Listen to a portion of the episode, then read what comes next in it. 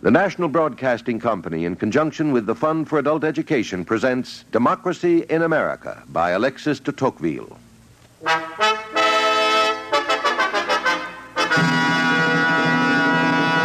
The ideas of progress and of the indefinite perfectibility of the human race belong to democratic ages. The America of 1831 is devoted to equality, and equality suggests several ideas that would not have originated from any other source, and it modifies almost all those previously entertained. I take as an example the idea of human perfectibility and progress because it is a great philosophical theory everywhere to be traced by its consequence in the conduct of human affairs.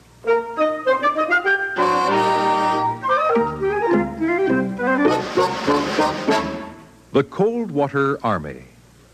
A study in American progress. Item 7 in the series Democracy in America. Prepared by the Division of General Education of New York University.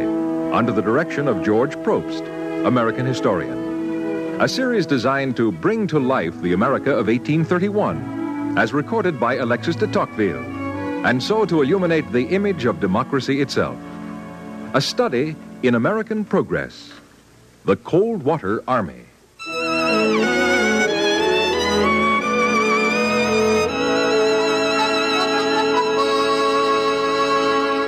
Although man has many points of resemblance with the brutes, one trait is peculiar to himself. He improves. They are incapable of improvement. The idea of perfectibility is as old as the world. Equality did not give birth to it, but equality has imparted to it a new character. An aristocratic society can conceive improvement, but not change. An aristocratic society can imagine the future condition of the world may be better, but not essentially different. But in a democracy, the image of an ideal, the always fugitive perfection, presents itself to the human mind. Thus it was that when my friend Beaumont and I set foot in the United States in 1831, we were stunned by the tumult. On every side, a thousand simultaneous voices demand the satisfaction of their social wants. Not a reading man, but has a draft of a new community in his vest pocket. We're all a little wild here with numberless projects of social reform. We students of Yale, therefore, solemnly form ourselves into a band and vow never to cease in our efforts but totally to devote ourselves to the salvation of Illinois. Progress is the great topic of inquiry. Come, join the Coldwater Army. Join us now, join us now. Come join the Coldwater Army. Join us, join us, join us now. Now, brothers, all come at our call and join us in our round delay. The pledge to bind, make haste and sign, for tis our holiday. Yes, sisters, all we've heard your call, and join you in your melody. We wine, resign, the pledge we'll sign, and sing with you in harmony. Come join the Coldwater Army. Join us now, join us now, come join the Coldwater Army. Join us, join us, join us now. Be ashamed to die until you have won some victory for humanity. Ancient injustices are no longer tolerable. This association calls for the end of sweatshops and the establishment of the 10 hour working day. The new College of Oberlin will ban tea, coffee, meat, fish, pepper, and other condiments, gravy, butter, and practically anything with taste enough to be a temptation of the flesh. As the editor of a newspaper, I must ask for the heavenly compassion of my female readers for my persistence in the sin of celibacy. But I am so much engaged in building up the newspaper and reforming the age that actually I have scarcely time to say, How'd you do? In a democracy, no one sits quietly in despair of improving his condition. Bread, rent, fuel, their prices must come down. The people will meet in the park, rain or sunshine, at four o'clock on Monday afternoon to inquire into the cause of the present unexampled distress and devise a suitable remedy. Meetings are called to denounce the government and to deplore the laxity of the day. Would you believe it? They no longer arrest people who travel on Sundays. And even the mail coach, carrying government dispatches, now goes its rounds on the day of the Lord. If this disastrous trend is not stopped, all is over. Not only with our private morality, but with public morality too. Societies are formed which regard drunkenness as the principal cause of the evils of the state. Young man, shun that cup. Touch not a drop therein. In youth it ruined me when filled with rum and gin. Societies are formed for everything. Matters have come to such a pass that a peaceable man can hardly venture to eat, or drink, or to go to bed, or to get up, to correct his children, or to kiss his wife, without obtaining the permission and direction of some society. It is impossible to spend more effort in the pursuit of happiness.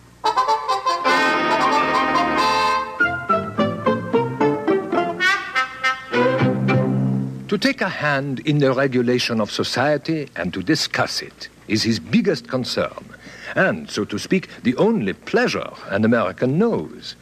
Debating clubs are, to a certain extent, a substitute for theatrical entertainments.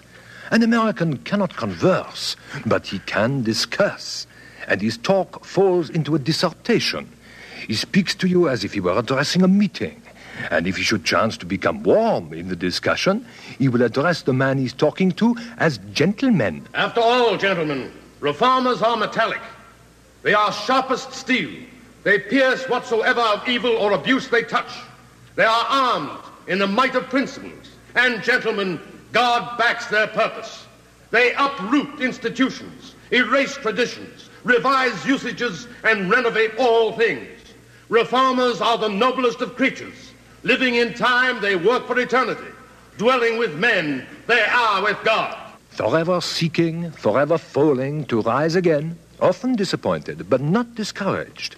The American tends unceasingly toward that unmeasured greatness so indistinctly visible at the end of the long track which humanity has yet to tread. We live in a period of the world and a stage of society favorable to every charitable institution and useful improvement. Never were the poor and miserable more generously taken care of. In these western countries of the earth, we have equal strength and beauty of body. With them, we have as improvable and elegant minds, and unless untoward and sad events alter our situation, may exhibit human nature in as favorable a point of view as it has ever yet appeared. It can hardly be believed how many facts naturally flow from the philosophical theory of the indefinite perfectibility of man, or how strong an influence it exercises even on those who, living entirely for the purposes of action and not of thought, seem to conform their actions to it without knowing anything about it. Remember, Tocqueville, our conversation with Mr. Poinsett? Mr. Poinsett, of course, was also a man of considerable thought. He was indeed. He was a distinguished world traveler. He had been ambassador to Mexico. He was a personal agent of President Andrew Jackson. And finally, Mr. Poinsett had a beautiful red flower named after him. We met him at a tavern in South Carolina, and together we traveled back to Washington and talked and talked and talked. And in part, we talked about American progress. We are told, Mr. Poinsett, that Americans are very economical when it comes to managing ships. Why? Well, Mr. Tocqueville, the American sailor possesses an activity and an economical bent. He has an understanding of his own interests. Price of labor is high. Ships cost more to build here than in Europe, but we look for other ways to make improvements. There's not an English or a French vessel crosses the ocean in as little time as ours. None that stays as short a time in port. I'll tell you something. The American has a quality, land or sea, which makes him singularly apt to succeed and make money. We have observed that. Of course you have, sir. Let me return to these American ships. Yes, Mr. Beaumont? I have heard it said that these beautiful, fast ships of yours generally don't last very long. Well, um, well, Mr. Beaumont, um, I think you might begin by. Well, you have to distinguish between ships built for sale and those built for your own use. I see. There is in the North a shipbuilding industry. And in fact, the vessels it produces do have a short life. But when we want to make a ship that we can use as long as possible, we find in the building woods of the South, particularly in the live oak of the Floridas, the best materials in the world. What makes our ships last such a short time is the fact that our merchants often don't have much disposable capital to begin with. It's a calculation on their part. Provided that the vessel lasts long enough to bring them in a certain sum, a certain profit, well, that's all they expect. Besides, there's a general feeling among us Americans that prevents our aiming at the durable in anything. There reigns in America a popular and universal faith in the progress of the human mind. Americans are always expecting that improvements will be discovered in everything. And in fact, they are often right. Does everyone act on this sort of system? Certainly, Mr. Tocqueville. Any American sailor will tell you that ships aren't built to last because of progress.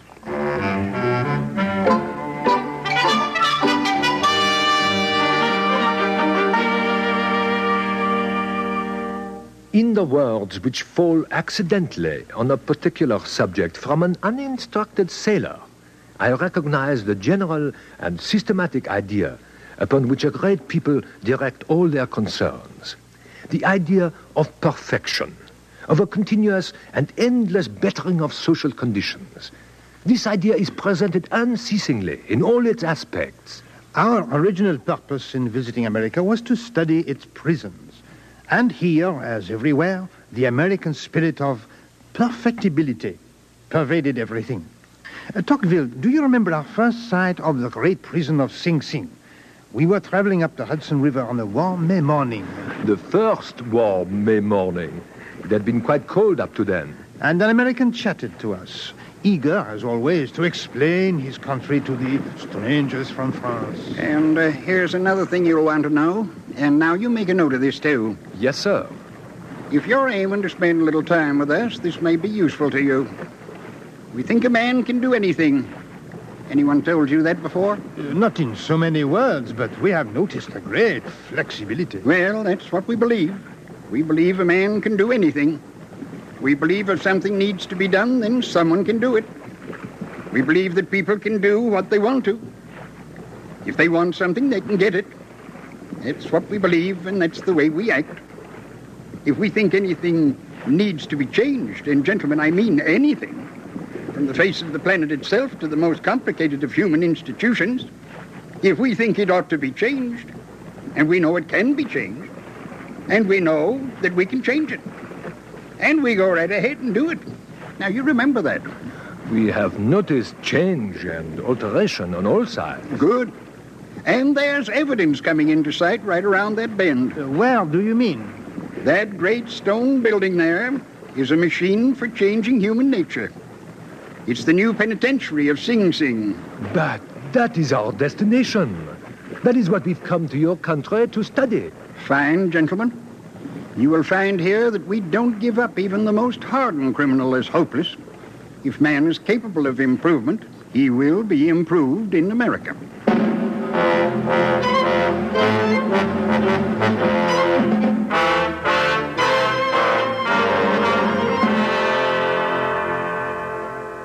In America, there is not only belief in progress, but there are innumerable societies to promote progress. Oh, Beaumont, those societies.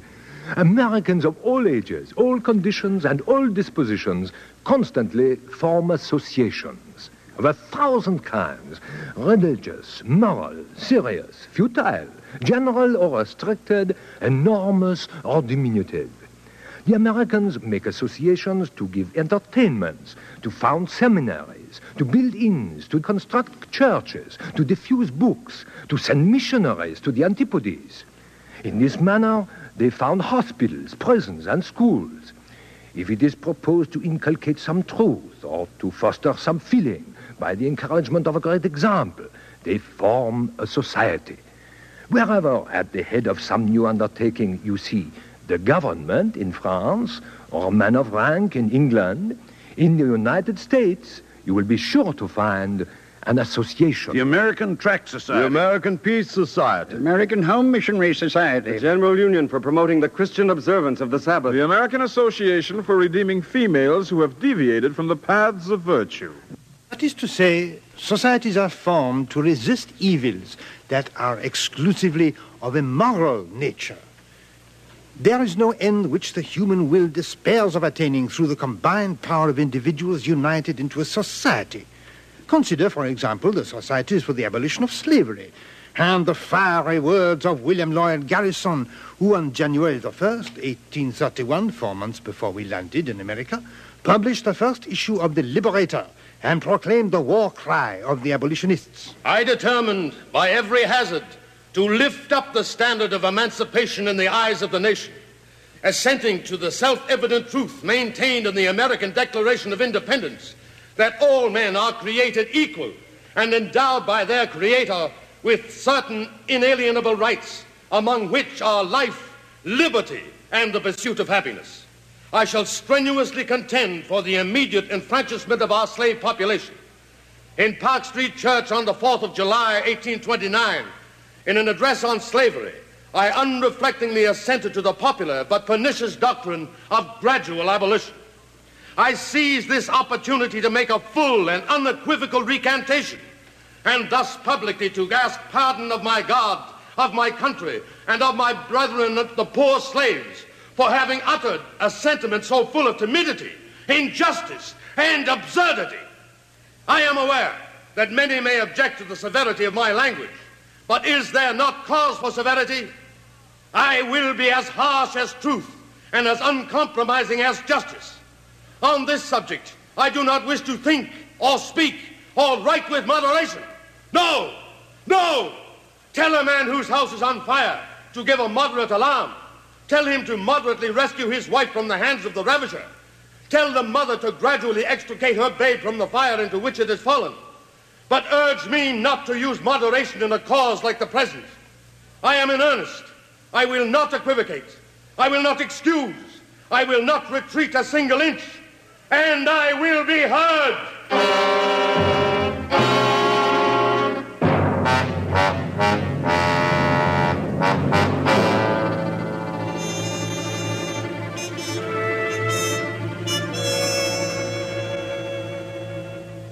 Here is the intensity, the fury, the fanaticism of the man who burns to bring progress, who burns to free the two million Negro slaves.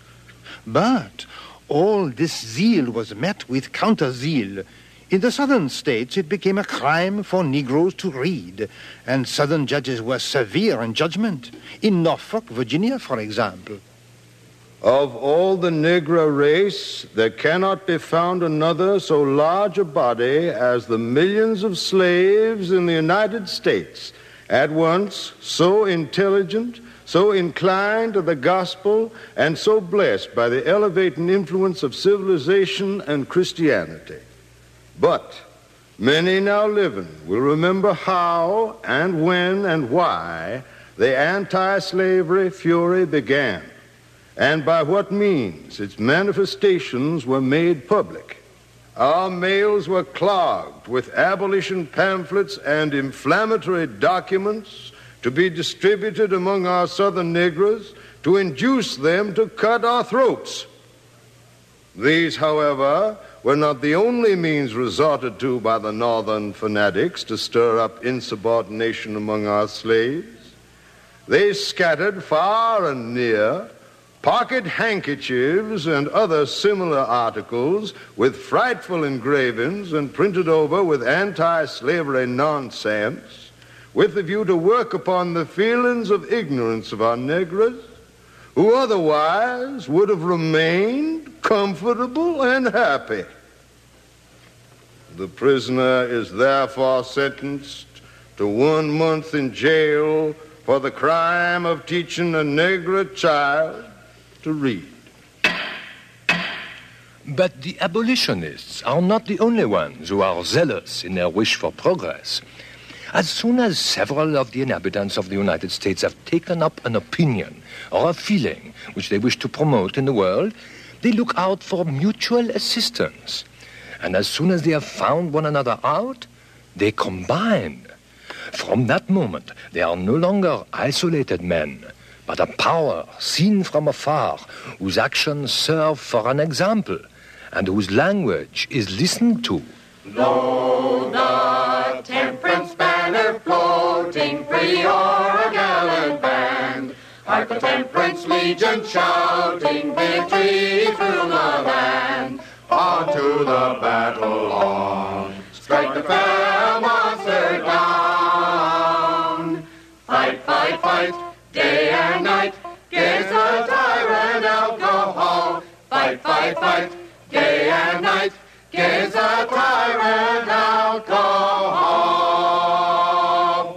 That is a song, as the people themselves say, composed, selected, arranged, and adapted to the cause of total abstinence. Do you remember, Tocqueville, that man we met in Albany on the 4th of July?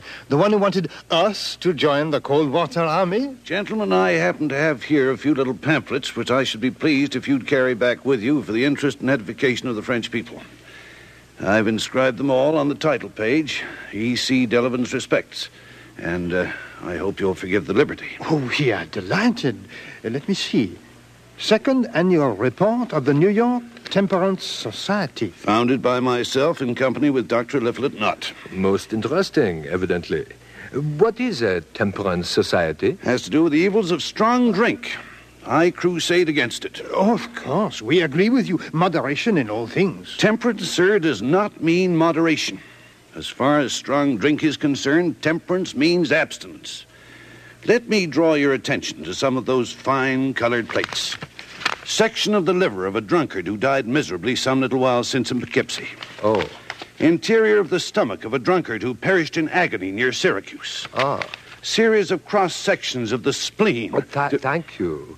We have seen sufficient. Well, they're fine pictures. I'm working now on something which I'll take the liberty of transmitting to you, gentlemen, seeing that you're from France. It's to be entitled Temperance in Wine Countries.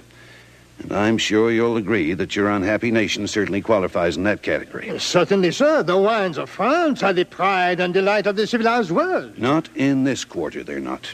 The cases I've collected, you'd be surprised if the New York Temperance Society has its way. And sooner or later, it will have its way.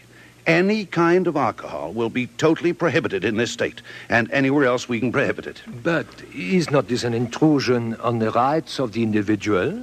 If you do not like alcohol, well and good. But are all men to be forced to your mold? On what grounds do you propose these extraordinary things? On the grounds of morality. You gentlemen are strangers to America. You're from Europe. You're not acquainted with morality. You are not aware of the moral force and power of aroused public opinion as it's found and cultivated in this free land of ours. Are there a great many reformers in America who seek to influence others to their views on moral grounds? A very great many. Some of them, of course, are nothing more than infernal busybodies. There's a gang out to try and prevent Americans from indulging in their inalienable right to chew tobacco. Oh. That kind of thing is just nosy Parkerism, far removed from the wholehearted public decency of a movement such as our own. I'll uh, leave all these pamphlets with you. Shall you be uh, staying in town some days? Uh, shall you be here over the 4th? That is our expectation. I trust the elevated tone of the proceedings will not be marred by strong drink and debauchery. However, we shall hope for the best and expect the worst.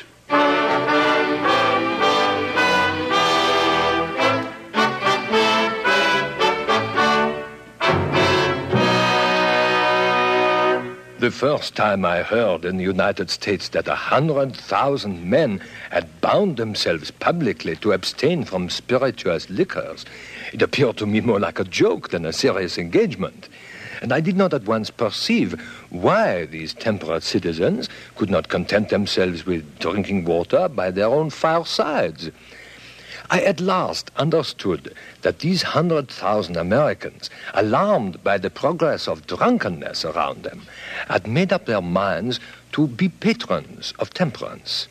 They acted in just the same way as a man of high rank who should dress very plainly in order to inspire the humbler orders with a contempt of luxury.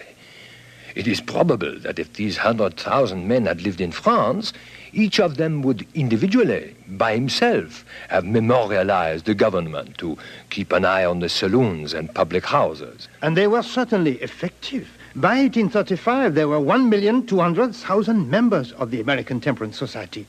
There were 8,000 local affiliates and organizations in every state but one. It is a universal American idea that the promotion of public progress is the proper concern of the private citizen. And this idea can be found clearly and explicitly stated in the American press. I see no reason why the wildest dreams of the fanatical believer in human progress and perfectibility may not ultimately be realized.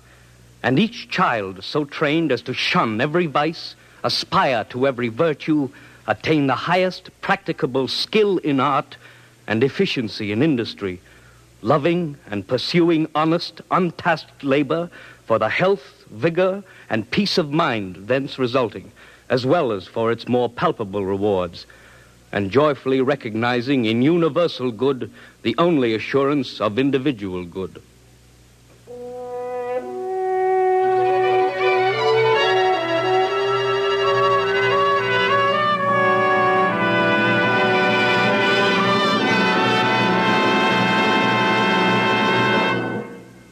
Aristocratic nations are naturally too liable to narrow the scope of human perfectibility. Democratic nations to expand it beyond reason. Democratic nations care but little for what has been, but they are haunted by visions of what will be. In this direction, their unbounded imagination grows and dilates beyond all measure. Nothing deters the American in his undertakings. Nothing discourages his efforts. He has a fund of energy in his soul to improve man and society. This same daring enterprise has given birth to American industry, whose marvels astonish me. Those canals, those railroads which penetrate the continent, the businesses which enrich the commerce of all nations, the fertile fields, the magnificent cities and smiling villages, everywhere wealth and plenty. To democratic ages belong unquestionably the ideas of progress and of the indefinite perfectibility of the human race.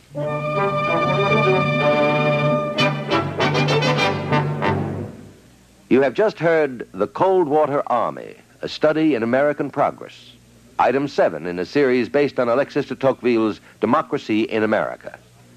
This series, presented by the National Broadcasting Company, was prepared by the Division of General Education of New York University under the direction of George Probst, American historian.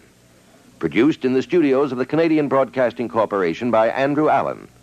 Script by Lister Sinclair. Music by Lucio Agostini.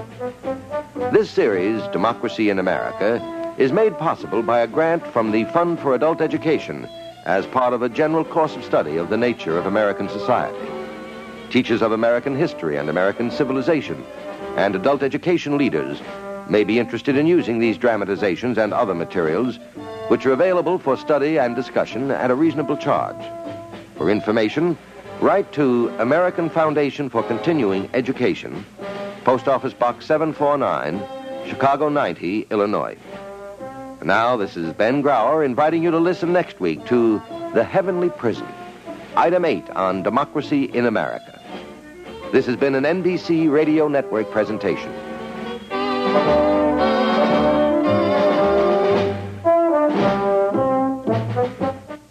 Your best buys are the quality name brands featured on NBC Radio.